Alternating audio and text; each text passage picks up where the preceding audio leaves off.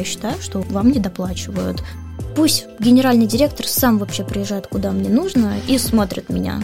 Хуже всего воспринимается, когда ты бегаешь каждый год в новую компанию. Самое забавное встретить этого кандидата на какой-то тусовке или в э, какой-нибудь утренней кофемании. Скорее они переедут в международный Яндекс куда-то, чем они попадут в Netflix.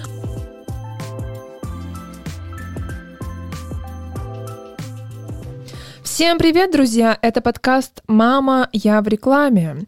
И сегодня я без Анны Ярыш, она в отпуске. Не забудьте поставить нам лайк на Яндекс Музыке, чтобы не пропустить новые выпуски, подписаться на нас в Телеграм-канале, все ссылки мы оставим в описании. А прежде чем мы перейдем к делу и начнем задавать тебе вопросы, Анна, я хочу рассказать э, всем нашим слушателям о нашем партнерстве с компанией Slick Jump. Это рекламная технология с контекстным таргетингом из крупнейшей сетью площадок в Рунете и сегменты медицины, здоровья, рецептов и полезных советов. Больше чем пять с половиной тысяч сайтов подключены к ClickJump, а это значит, что рекламодатель может работать с аудиторией с уже сформированным спросом. Практически все рекламодатели из сегмента фарма и медицина работают со SlickJump.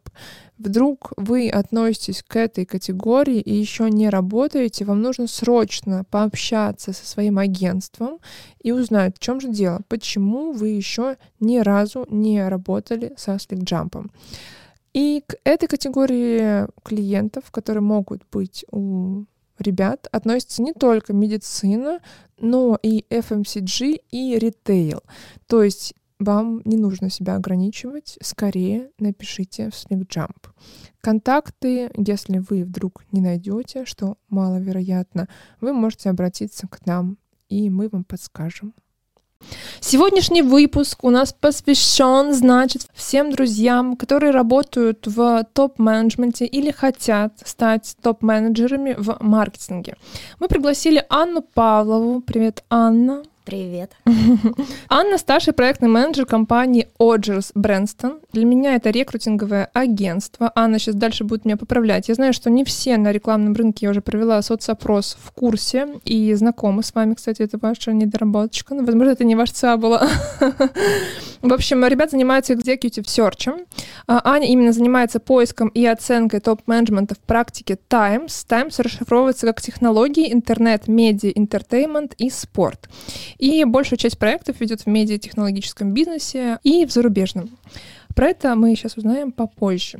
В общем, Анна, я сегодня созванивалась, как ты поняла, с разными людьми, проводила соцопрос э, по взаимодействию с рекрутинговыми агентствами и рекрутерами или рекрутерами, как правильно, давай сразу разберемся.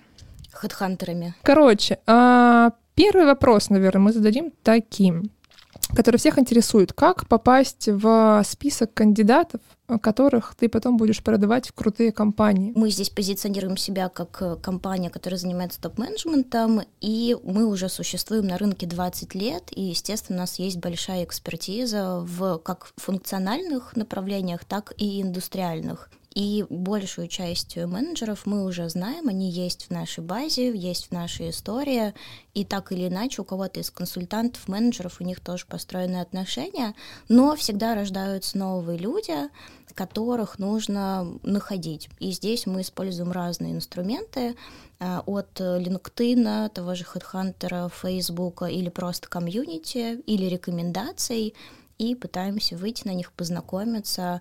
Если говорить про Оджерс Бернс, отдельно у нас есть клуб для маркетологов, это закрытая комьюнити, где мы э, приглашаем разных директоров из разных бизнесов, я не знаю, офлайн, онлайн, B2B, B2C, и, в общем, тоже между собой их знакомим и пытаемся развивать. Это CMO Club, который... Да, но там только CMO, да, я так понимаю, что у вас есть фильтр. Там нет, например, e-commerce директора или head of media, каких-то таких позиций. Нет, это скорее только для директоров по маркетингу. Есть такой же клуб для HR-директоров. Ну и дальше мы хотим развивать разные направления. Недавно мы запустили клуб для CTO и CIO. Это все, что связано mm-hmm. с IT. А вот здесь сразу хочется задать такой вопрос. Если, допустим, человек э, семья в какой-то не очень большой компании, и его роль, она даже меньше, чем head of media в какой-то крупной компании, вот здесь вы как-то фильтруете набор кандидатов по, например, бюджету, которым они управляют? Да, мы обязательно фильтруем. Ну и здесь опять важно отталкиваться от запроса клиента, потому что если клиент это многомиллиардный э, бизнес, то, конечно, мы не, не сможем рассматривать директ, директора по маркетингу или ниже, которые работали с другими охватами и другими оборотами. Угу. Хорошо, мы тогда ставим ссылку на Семео Club, чтобы была какая-то инструкция, да. как туда можно попасть. Хорошо. А, получается, а, какой мы вывод делаем? Что если человек, например, который нас слушает и хотел бы, чтобы вы его продали, и он уже там на какой-то около топовой позиции, но его нет в вашей базе, он должен сделать вывод, что он какой-то неподходящий, или скорее вы, например, его не заметили, и он может написать вам куда-то, и кому он мог бы написать, чтобы с вами работать. Ну, можно написать на нашу почту или любому консультанту, менеджеру, можно написать в Фейсбуке, можно прислать резюме через знакомых, например, через твое же комьюнити в том числе. Uh-huh. И если говорить про ну, такую некую оценку, вряд ли мы кого-то пропустили, не заметили. Вопрос, как вы оформили свой профиль, где бы то ни было, например, на LinkedIn. Если вы туда уже последние пару лет не заходили, не включали VPN, то, скорее всего, вы не попадаете там, в первую выборку, потому что чаще всего идут по простому пути, звонят и общаются с кандидатами, с которыми уже знакомы, а кандидаты, которые не лежат на поверхности, они скорее попадают под вторую воронку, но так или иначе на них выходят. И еще у хантеров есть особенность это смотреть людей с потенциалом и где-то предлагать альтернативные решения для клиентов. Ну и, собственно, вот эти бриллианты скрытые находить и, и показывать э, клиенту. Люди с потенциалом — это те, кто еще, например, не на позиции семьи, но уже практически готов э, вырасти до нее, да? Да, это такая некая, наверное, хайпо категория. Люди hands которые много делают руками. Может быть, они сейчас не принимают стопроцентное участие в стратегии, но при этом так или иначе уже думают в эту сторону и, возможно, уже засиделись в своем месте, на своей позиции, и им хочется сделать следующий шаг, но возможности внутри компании нет, и тогда общение с хедхантером дает какую-то картинку и некую профессиональную зарядку относительно того, как проходить интервью или что улучшить, здесь Хантер такой некий друг. А здесь сразу есть такой э, негативный вопрос э, от слушателей. А если, допустим, э, вообще есть предположение такое, что хантеры обычно продают людей аналогичного профиля на аналогичную позицию. Ну, допустим, ты управлял там командой в 10 человек э, в сфере там FMCG или в IT, неважно, и тебя забирают на такую же позицию, потому что как будто бы хантеру проще тебя туда продать. Но это как будто бы уже неинтересно кандидату, потому что он хочет вырасти и хочет на позицию, где нужно там управлять 50, например, людьми.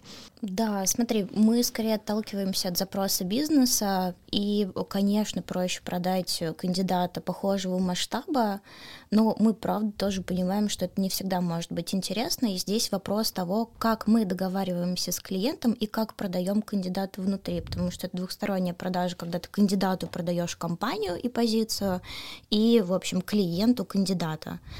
А, не всегда могут сходиться ожидания, особенно когда приходят клиенты, которые уже были сами в поиске человека, у них есть топ-лист там на несколько сотен, например, человек, и здесь мы скорее не хедхантеры, которые тупо идут по LinkedIn или через свое комьюнити, а люди, которые предлагают реальные бизнес-решения в каком-то из людей, зная его опыт, путь, особенности бизнеса, в котором он работает, ну и просто рекомендации на человека от его предыдущего работодателя, либо от его коллег.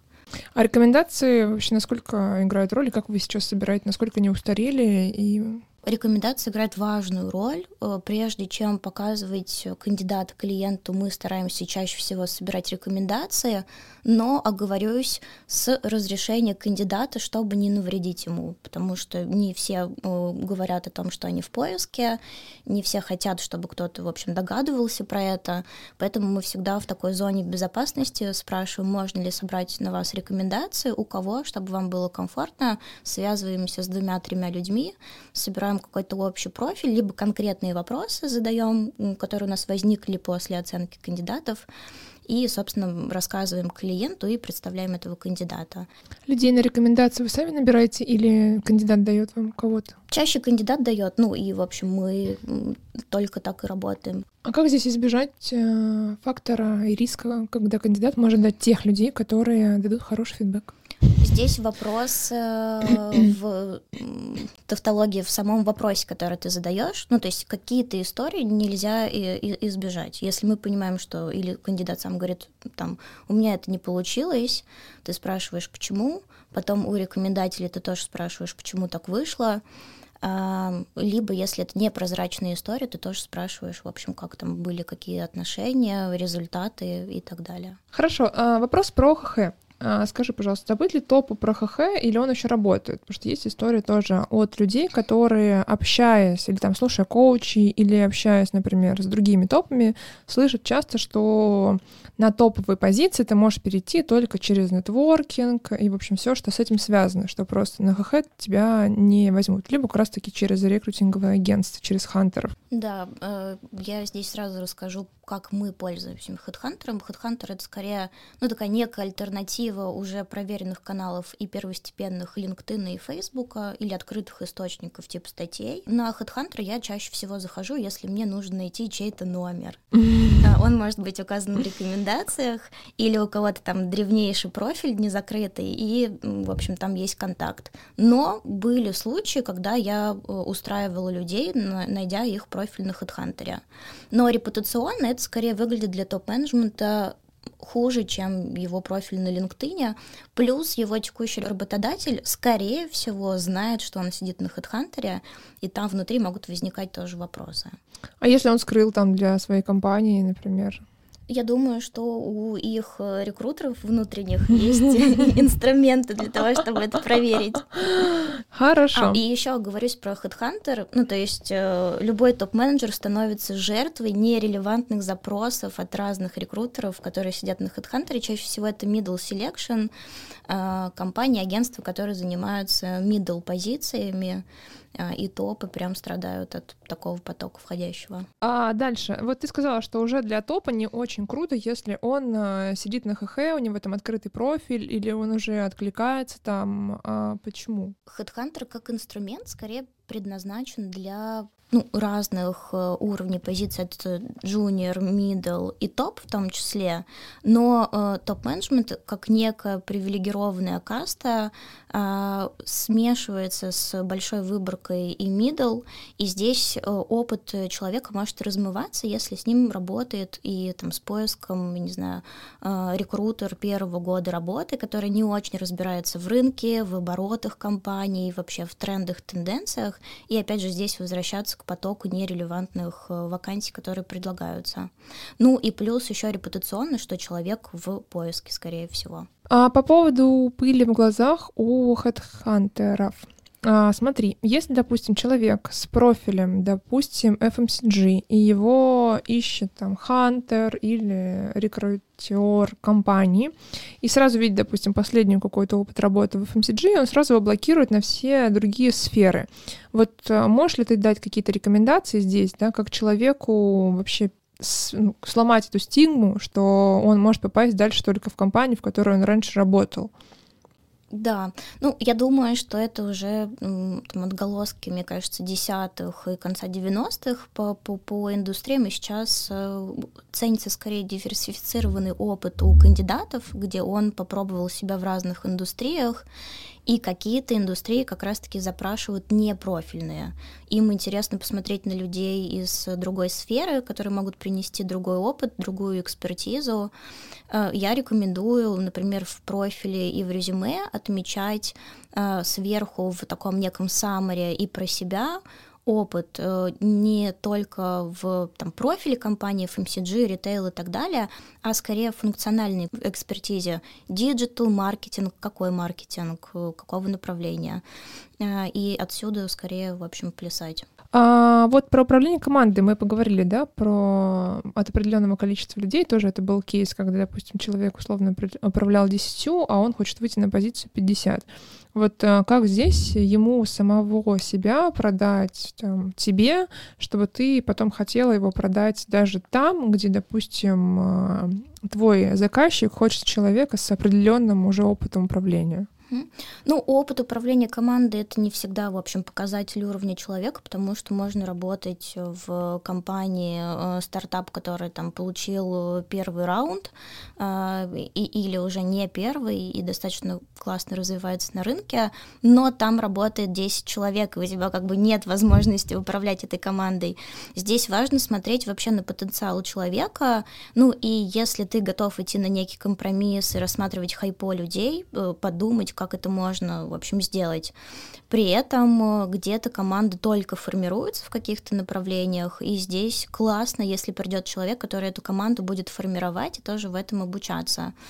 Э, как себя в этом продать? Э, важно здесь продать, в общем, скорее свою экспертизу, а может быть где-то и подсветить свой, ну, такой некий минус того, что я пока не управлял таким количеством людей, но хочу.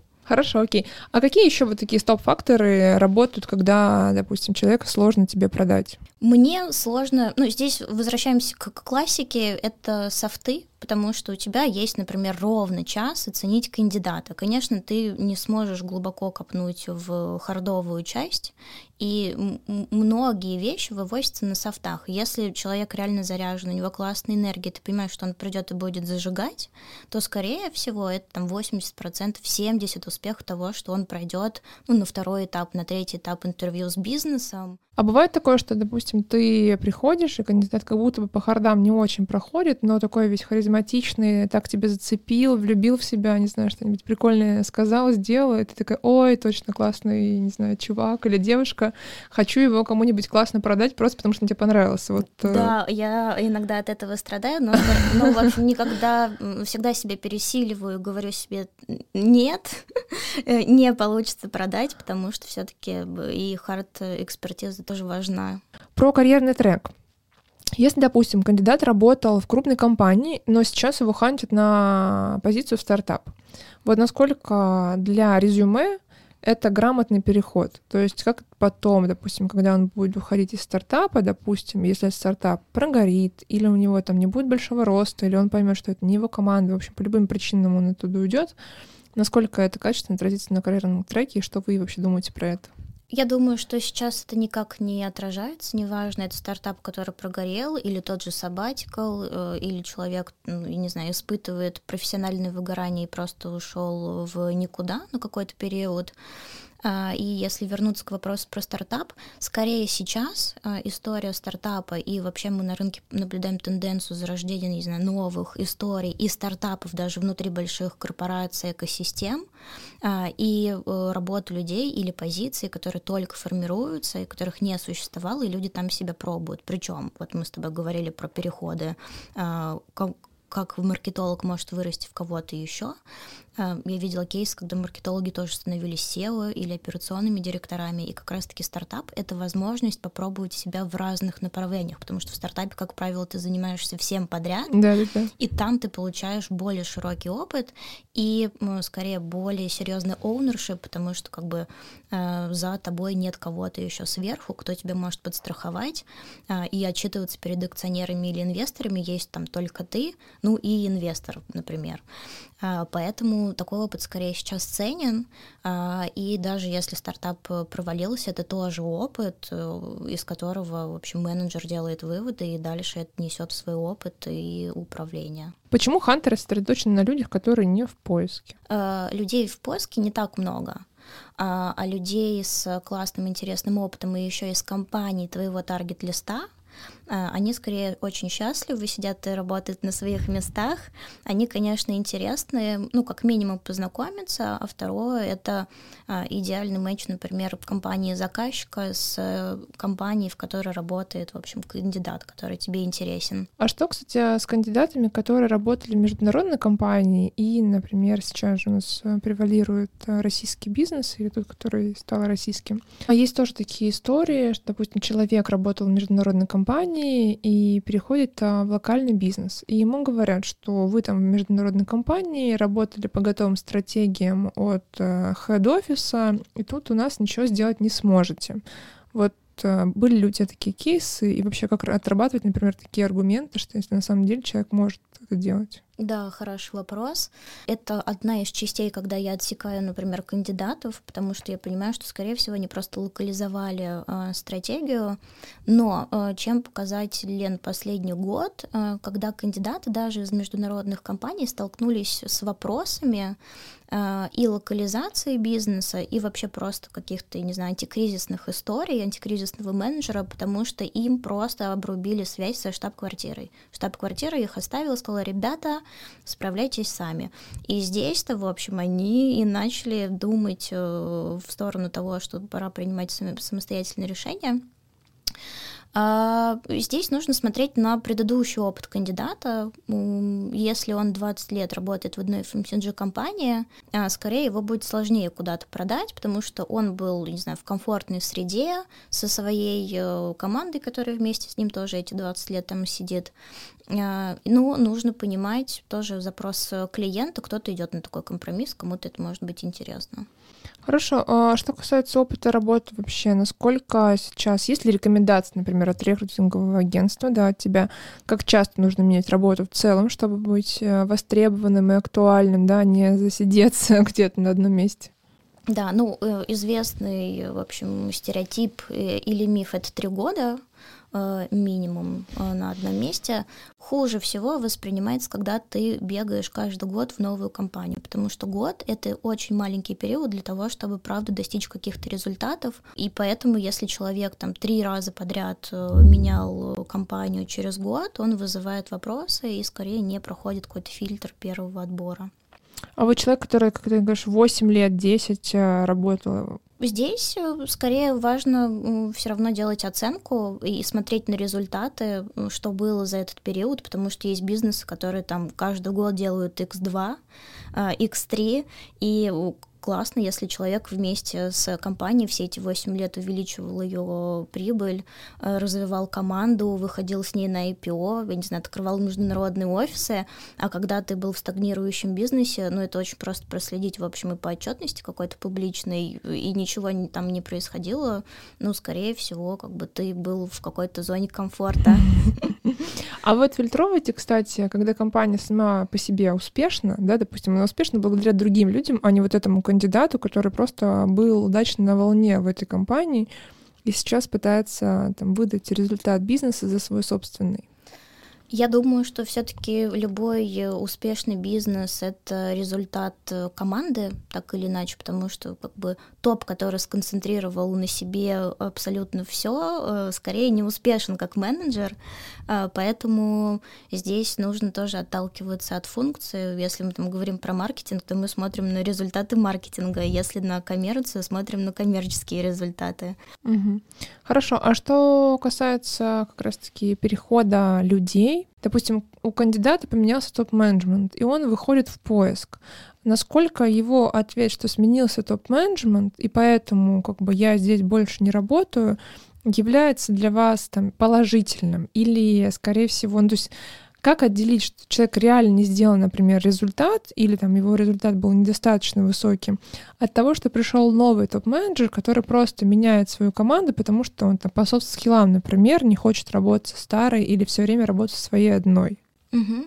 Ну, чаще всего это очень просто проследить, потому что когда приходит новый менеджмент, уходит не один человек, а уходит несколько. Особенно если выходит новый SEO, ему проще высадить своих людей туда. Ну и плюс в зависимости от структуры, там, например, государственные компании точно большее число количества менеджеров уходит, а, и уходит прямо группой. А, если это индивидуальный какой-то кейс, то мы здесь, опять же, опираемся на рекомендации, но вообще в целом это воспринимается нормально. Ну, то есть это очень частая история, рынок знает огромное количество таких примеров, и это даже то, что происходит сейчас в некоторых структурах. Окей. Угу, okay. А про людей, которые долго ищут работу, тоже интересно. Вот, допустим, э, есть человек, который, например, после сейчас последних событий, там, в связи с закрытием компании или просто в связи с тем, что он не вовремя уволился, да, в тот момент, когда все, все изменилось и все не так начали активно хантить, и он сейчас очень долго не может найти себе подходящую вакансию. Вот как здесь отделить себя от человека, который не успешен в своем поиске, да, и он никому не нравится, от того, который просто тщательно выбирает, и ему все еще не подходит все, что он посмотрел. Здесь важно таким кандидатам немножко выдохнуть, потому что чаще всего они воспринимают это как э, все меня отвергают, какая-то проблема во мне, а, или очень плохие рекрутеры, которые не отвечают на мои сообщения и не просматривают мой обновленный профиль на LinkedIn, скорее всего, просто у рынка сейчас нет там запроса на я не знаю, ваш опыт. А, и поэтому нужно как бы выдохнуть, может быть, э, поговорить с карьерным консультантом или с теми же хантерами, понять, что происходит на рынке, сделать какие-то общие выводы, а, ну и, и, и прежде всего понять, чего хочется. Хорошо. А, смотри, я хотела перейти как раз-таки к теме профиля твоего кандидата. То есть э, кто человек, который должен попасть в твой список, чтобы ты потом хотела его продать? Ну, это человек, который э, имеет опыт управления командой, бюджетами, э, не знаю, отдельным направлением в бизнесе. Ну, при этом у него тоже может и не быть команды, ну и опять же, все зависит от запроса. Иногда есть запрос от клиента, который думает, что он хочет нанять директора, а по сути это менеджер. И мы mm. обращаемся, в общем, и туда. Все зависит от оценки. Потому что есть люди, которые называются генеральный директор, а по сути это там не генеральный директор для какого-то из кейсов. Ну да, или есть компания, где есть маркетинг-директор, но на самом деле он не принимает никакие да. решения, да. И, кстати, здесь тоже интересно, как вы можете это понять. Ну, то есть, ты понимаешь, это все настолько субъективно вообще происходит и ситуативно, и такое большое количество факторов влияют на ну, там, оценку и определение уровня кандидата, потому что кто-то думает, что и, и может считать, что это кандидат э, мирового уровня, а там для какого-то клиента это вообще не кандидат. А вот для человека, насколько сразу он ставит крест на своих следующих нормальных э, позициях, да, если он соглашается выйти на работу в компании, где он, допустим, будет маркетинг-директором, там, где все решения будет принимать генеральный директор или кто-то из э, других топ-менеджерских а, позиций. Ты как бы никогда не узнаешь, как будет внутри, потому что часто бывает история, когда тебя нанимают на какую-то позицию, рассказывают про твои задачи, про твои KPI, кандидат выходит, и все оказывается там ровно наоборот, нет бюджетов, никакие решения принимать нельзя. И он а, такой, и теперь я здесь еще три года должен отработать. Ну, да, типа того, да. И ожидание и реальность не сходятся. И здесь, конечно, важно и клиент в том числе проверять нам, прежде чем э, хорошего человека устраивать туда на работу. А, хорошо, если люди сейчас, например, тоже актуальная тема про релокацию и там новый мир, а, допустим, компания ищет э, себе человека в другую страну. Как здесь вы находите людей? Как вы понимаете, что человек готов к релокейшну, допустим, да? А, здесь э, я тебе, как человек с экспертизой в международных поисках, э, расскажу.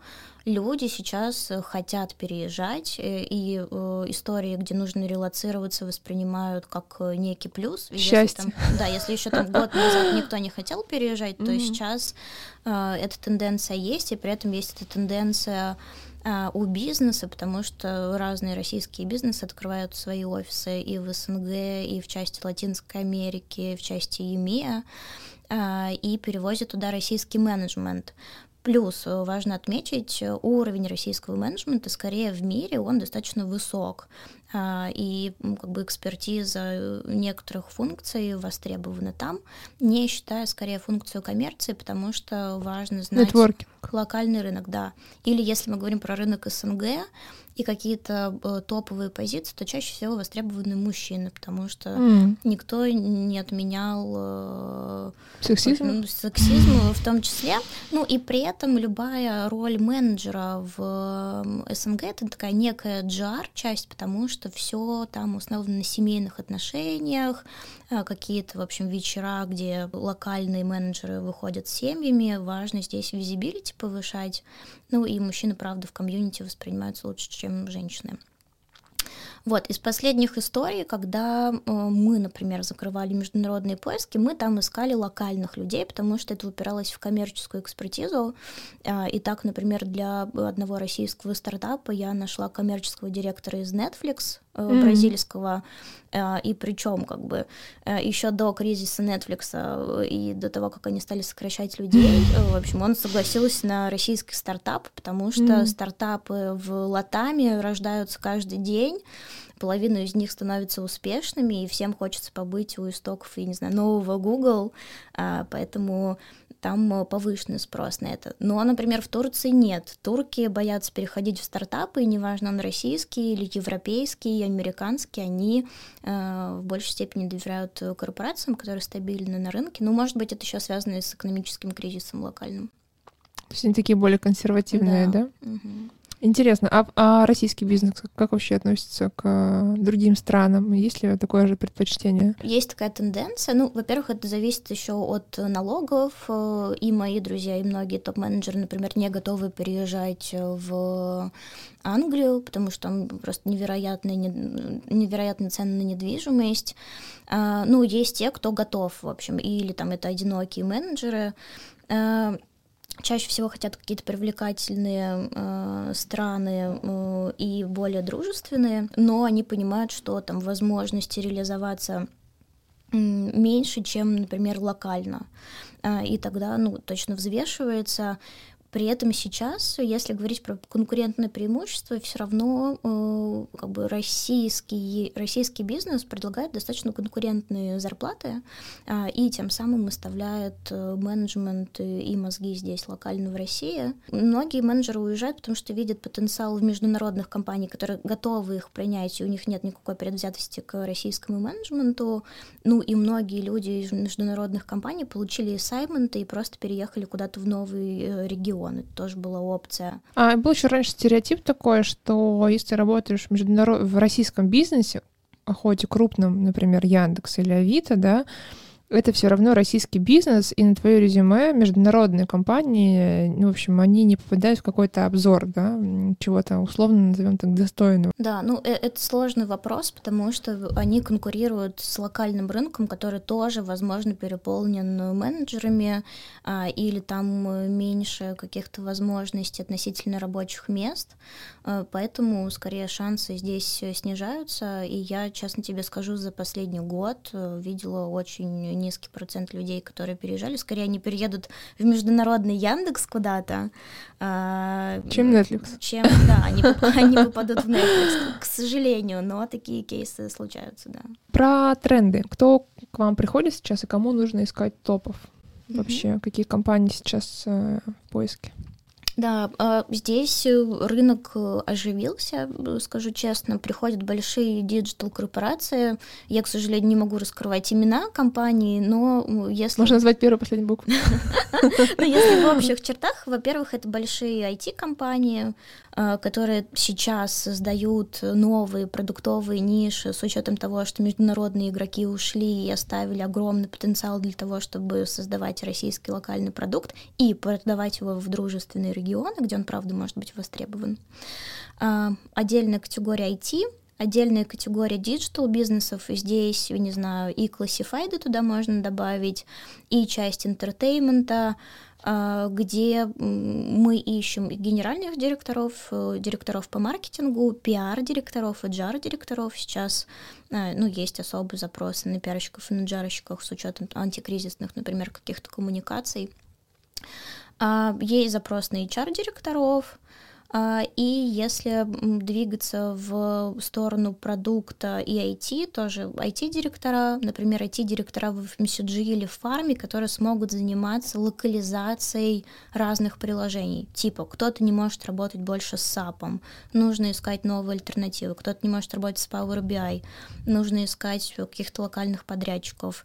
И здесь э, все айтишники, которые этим занимались, работали с российскими аутсорс-компаниями, как раз-таки начинают быть востребованы востребованы.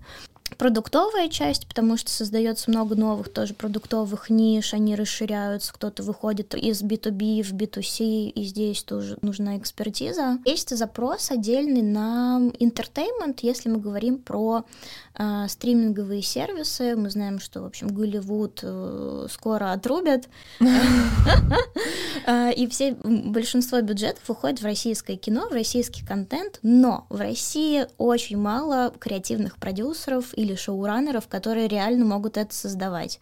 Не так много э, классных историй сейчас на питчингах, и прям нужно это все разыскивать, отыскивать, поэтому рынок будет рождать сейчас новых креативных продюсеров, шоураннеров, которые могут это, этим заниматься и на телеке, и на стриминговых платформах.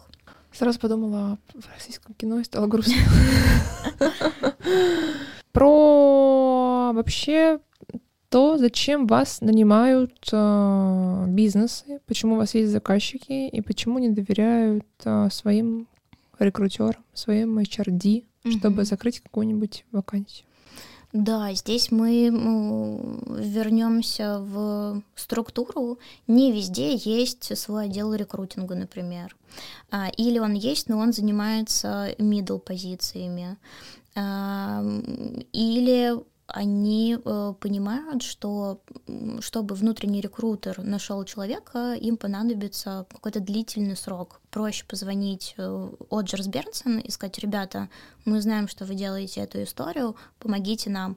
И здесь мы в какие-то стараемся это делать в кратчайший срок, показывать классных кандидатов, ну и, собственно, решать проблематику достаточно быстро. Окей, хорошо. По поводу блэк-листов, по каким критериям туда попадает кандидат?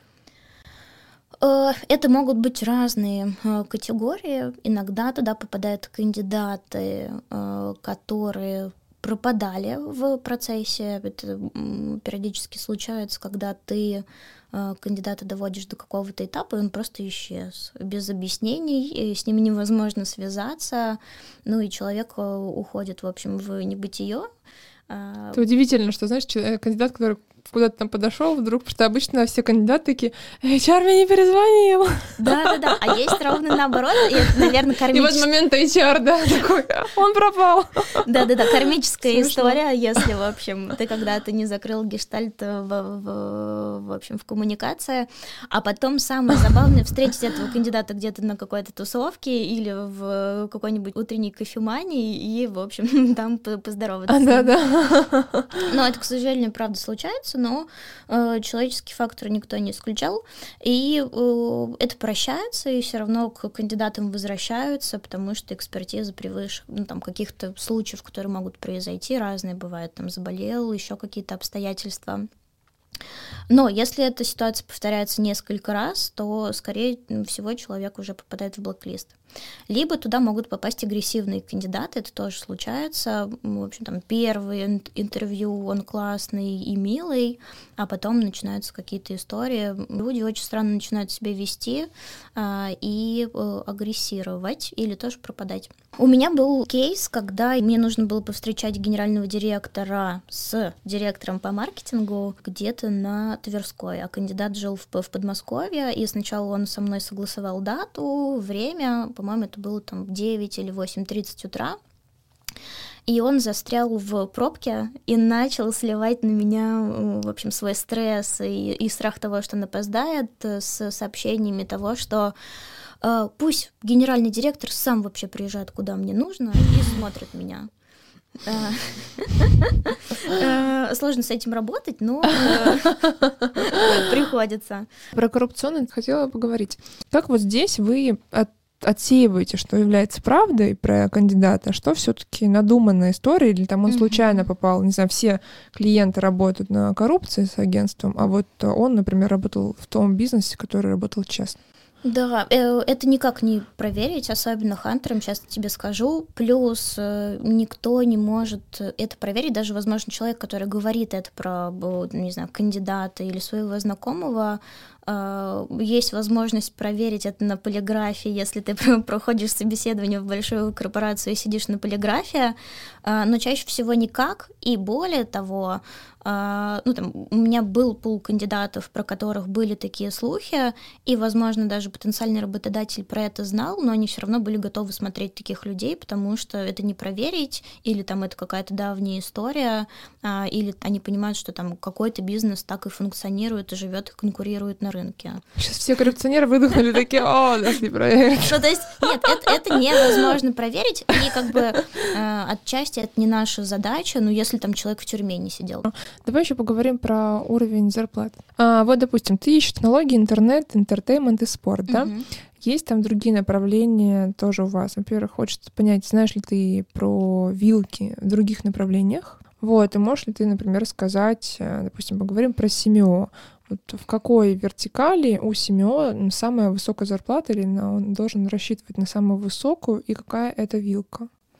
Э, смотри, про вилки э, сложно говорить. Э, почему? Потому что а, это может быть договорная история с менеджментом компании, куда ты выходишь, которые идут на компромисс, например. А, и они могут тебя перекупать и делать тебе, не знаю, там, X2 или там до X3, а есть компании, которые не могут себе этого позволить, они идут на другой компромисс. Они понижают тебе фикс, но повышают переменную часть и больше процент уходит в бонусы. А, и это классная история, если ты понимаешь, что ты будешь выходить в растущий бизнес. Если говорить про конкретные вертикали, тоже ситуативно, я думаю, что большие зарплаты у директоров по маркетингу будут, если будет большой бизнес или большой блок ответственности. Ну и смотря про стрим, если мы говорим про, про Яндекс, важно понять, какой из направлений бизнеса в Яндекс самый, не знаю, прибыльный ну, и самый да. большой и даже внутри корпорации зарплаты могут отличаться. А, часто к нам приходит, э, приходит бизнес, который говорит, ребят, мы не понимаем, сколько стоит, э, стоит наша команда, или мы там пять лет не повышали зарплаты, не индексировали, нужно понимать, как это сделать. И здесь мы предлагаем наш продукт CNB, когда мы рисуем структуры ну, каких-то похожих компаний и рассказываем, сколько там стоят люди э, разного масштаба, разного формата, разных направлений, чтобы можно было это сравнить и как-то, возможно, переложить на свою структуру. Про индустрию внутри мы работаем там не только с медиа entertainment, у нас есть индустриальная часть, где мы работаем э, с большими компаниями в секторе добычи, нефтегаза и так далее. У нас есть real estate, мы работаем с большими компаниями в сфере недвижимости, у нас есть фарма, FMCG, consumer, большой очень блок ритейл-компаний, и важно понимать, э, какая индустрия одна из самых растущих, и, например, там в ритейле зарплаты больше, чем в FMCG-компаниях, например. При этом важно понимать, э, что э, сейчас э, есть конкуренция за кадры, например, какие-нибудь редкие функции. А, и здесь уже международный бизнес, который остался в России, может не совпадать по конкуренции с локальным, который просто перекупит этого человека. А, на что важно рассчитывать, ну, наверное, на интервью в том числе и вообще во что попадать. Вот, конечно, ваш переход — это скорее X сколько-то, а, там, от x20, x30 и выше важно простроить э, скорее открытый разговор э, и с рекрутером, и с работодателем про это, но скорее чаще всего э, и приветствуется выстроить этот разговор с рекрутером на первой стадии и честно рассказать, что у вас есть сейчас, потому что ну, и рекрутеру важно вас, в общем, продать с каким-то апсайтом или вместе подумать, как можно, в общем, укомплектовать ваш опыт и сколько это может стоить. И такой честный разговор еще позволит вам понять, как устроен рынок, или поговорить с рекрутером а, открыто, слушайте, как вы думаете, сколько я стою? И рекрутер скажет, ой, я считаю, что у вас вообще вам не доплачивают, потому что в компании X, вот, например, у человека на такой позиции, ну, там, примерный может быть такой уровень. А насколько сейчас выгодно рекрутеру говорить, что человеку не доплачивают? Или наоборот, выгодно человека оставить в иллюзии, чтобы потом, на самом деле, продать его выгоднее своему заказчику. Например, заказчик готов платить, там, не знаю, миллион, а вы такие, ну, он согласен на 800, вообще сейчас он платит 700, и за 800 он будет с удовольствием работать, ну, условно. Здесь э, важно поступать честно, потому что эта часть тоже э, проверяется, и ты понимаешь зарплатные вилки людей вообще по рынку, и в этой же компании э, заказчику мы говорим, как есть, э, какая сейчас текущая зарплата, э, потому что, ну, во-первых, это все проверяется, и у них в внутри, и э, человек при оформлении приносит все необходимые справки, э, поэтому здесь, в общем, ну, какая-то прозрачная коммуникация максимально. Хорошо, ладно, какое делаем самое, что нужно быть честным с тобой? Но нужно быть собой, нужно честно говорить про свои хотелки, потому что ну, э, рекрутер — это человек, который может про тебя подумать и в других запросах от разных бизнесов. И можете честно сказать, там, извините, эта история не для вас, но у нас есть, например, вот такая. Или давайте держать связь, мы обязательно вернемся. а, или, например, вы для нас overqualified, ваши компетенции выше, чем наш запрос. И здесь такой взаимный э, диалог с кандидатом в большей степени приносит пользу самому кандидату, который сможет в какую-то более подходящую историю попасть. А вот еще интересно поговорить про пример суперзакрытых кандидатов, которые переходят по приглашению своего круга. Вот как вы вообще находите таких людей? Какая это чаще сфера? Ну, мы выходим тоже все равно так или иначе через э, какие-то каналы связи, и вообще наша работа — это обладать номером телефона нужного кандидата а, или находить его там по никнеймам в Телеграме, и э, как, в общем, такие разведчики выслеживать их и находить любыми способами. А, а чаще всего такие люди, правда, закрыты к рынку, они супер счастливы на своем месте работы, и здесь важно найти, ну, некий ключик к коммуникации коммуникации с такими людьми, а, и э, чаще всего ты предлагаешь какой-то просто общий разговор, знакомство, поговорить про рынок, поговорить про то, что сейчас происходит, про какие-то возможности. Даже если вы сейчас ничего не рассматриваете, давайте пообщаемся. Ну, мало ли что может случиться в будущем. И чаще всего отвечают «да» и приезжают на встречу, потому что достаточно выгодно дружить с хедхантером, человеком, который обладает огромным количеством инсайтов а, по рынку и всегда может э, тебя сориентировать вообще по любому вопросу, или же даже с кем-то свести э, там без каких-то, в общем, выгод, просто по дружескому разговору. Угу. А, хорошо, ты как раз плавно перешла в тему твоего дня. Хочу поговорить, э, чем и как живет Хантер как ты, как строится твой день, во сколько ты просыпаешься, едешь на работу, в каких кофеманиях ты чаще всего бываешь, и все такое. Как строится работа? У нас э, достаточно свободная и такая семейная атмосфера в Оджерс Бернсон. Э, значит, день может начинаться, не знаю, там в 9 утра или в 8 утра, в зависимости от встреч, потому что ты можешь работать с 8 утра и, например, до 10, потому что у топ-менеджера есть время пообщаться с тобой либо утром, утром, либо там только вечером или только в обед, ты подстраиваешь это расписание под себя. А, при этом я могу внутри устроить свой график по-разному, я скорее отталкиваюсь от встреч, это могут быть клиентские встречи, внутренние встречи, синки с командой аналитиков, которые тоже делают большую часть работы. Если мы занимаемся как там менеджеры э, в большей степени оценкой э, кандидатов и взаимодействием с клиентом, э, то ребята на уровне аналитиков, они создают э, значит, лонг-листы, так называемые, ищут и делают такую некую подборку кандидатов, воронку, в которой они попадают. Вместе, мы отсматриваем более подходящих, и здесь они делают, э, мы называем это approach, первый контакт с э, кандидатом, они с ним созваниваются, списываются. Э, на звонке первым телефоном, таком коротком, они делают мини-оценку, и потом уже ставят встречу нам, и мы встречаемся с кандидатами, делаем оценку и дальше ведем коммуникацию. После э, работы у меня может, например, быть 5 или 6 встреч, это тоже какая-то степень интоксикации от общения с людьми, как бы мне это не нравилось, ты все равно себя чувствуешь где-то истощенный. Я хожу на бикрам йогу, это горячая йога, э, и там, в общем, я расслабляюсь и как-то переключаюсь. А у вас разбивается, например, что ты доходишь вам заказчиков, условно, там тот же самый Яндекс или там X5, а, или там участвуешь в тендере, да, на подбор агентства, или и на людей, которые находят кандидатов именно. Как здесь это у вас бьется? Это разные люди или этот функционал совмещается? Э, это разные люди. У нас есть партнеры, консультанты, которые скорее взаимодействуют с клиентами и ищут потенциал и, и приводят лиды а, а есть э, аналитики, менеджеры, которые скорее экзекьютят проект, а, к ним попадает потребность этот лид, э, там они слушают этот запрос и, собственно, идут его исполнять. Здорово. А по поводу какой-то небиз части у тебя, насколько ее много, насколько там часто ты знакомишься с новыми кандидатами, вот э, ты же ходишь на всякие рекламные мероприятия и все такое. Ньюбис у меня точно в фокусе.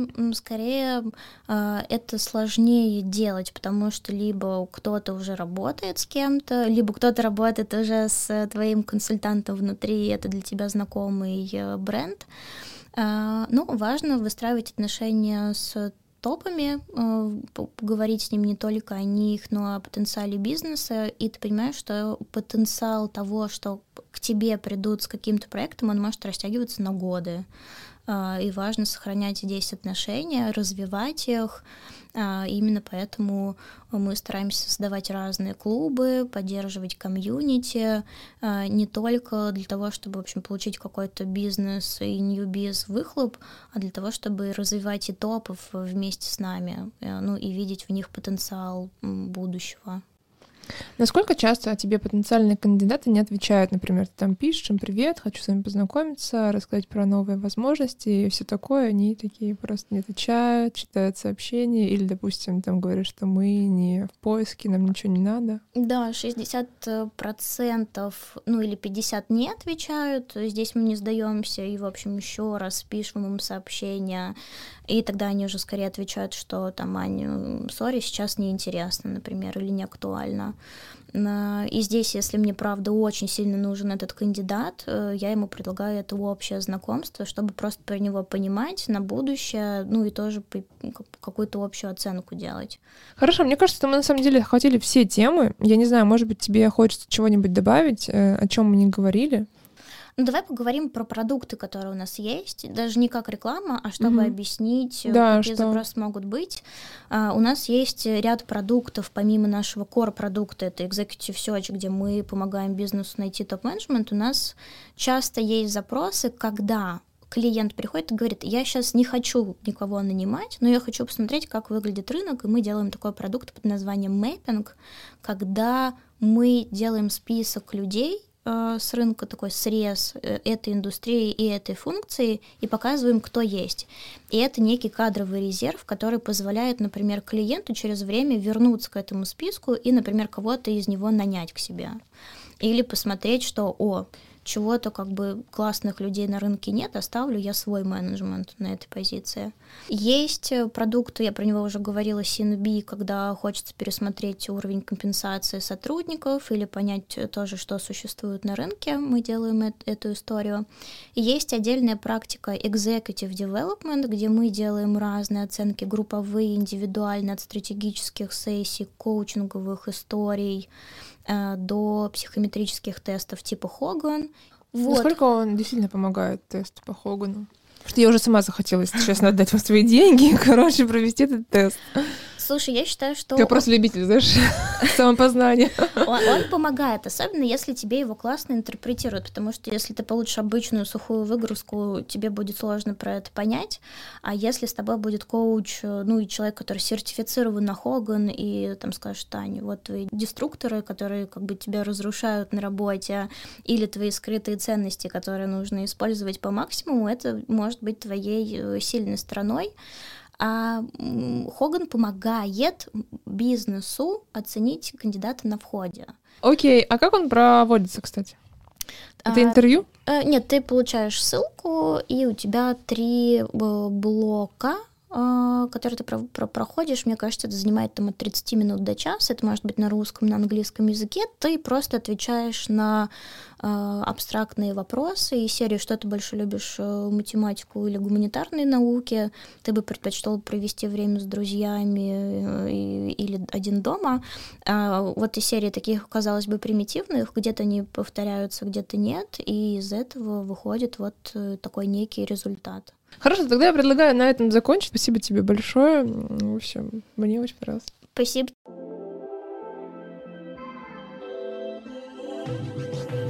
Спасибо, что дослушали нас до конца. Подписывайтесь на наш подкаст в iTunes, ставьте нравится в Яндекс Музыке, пишите комментарии, ссылки будут в описании.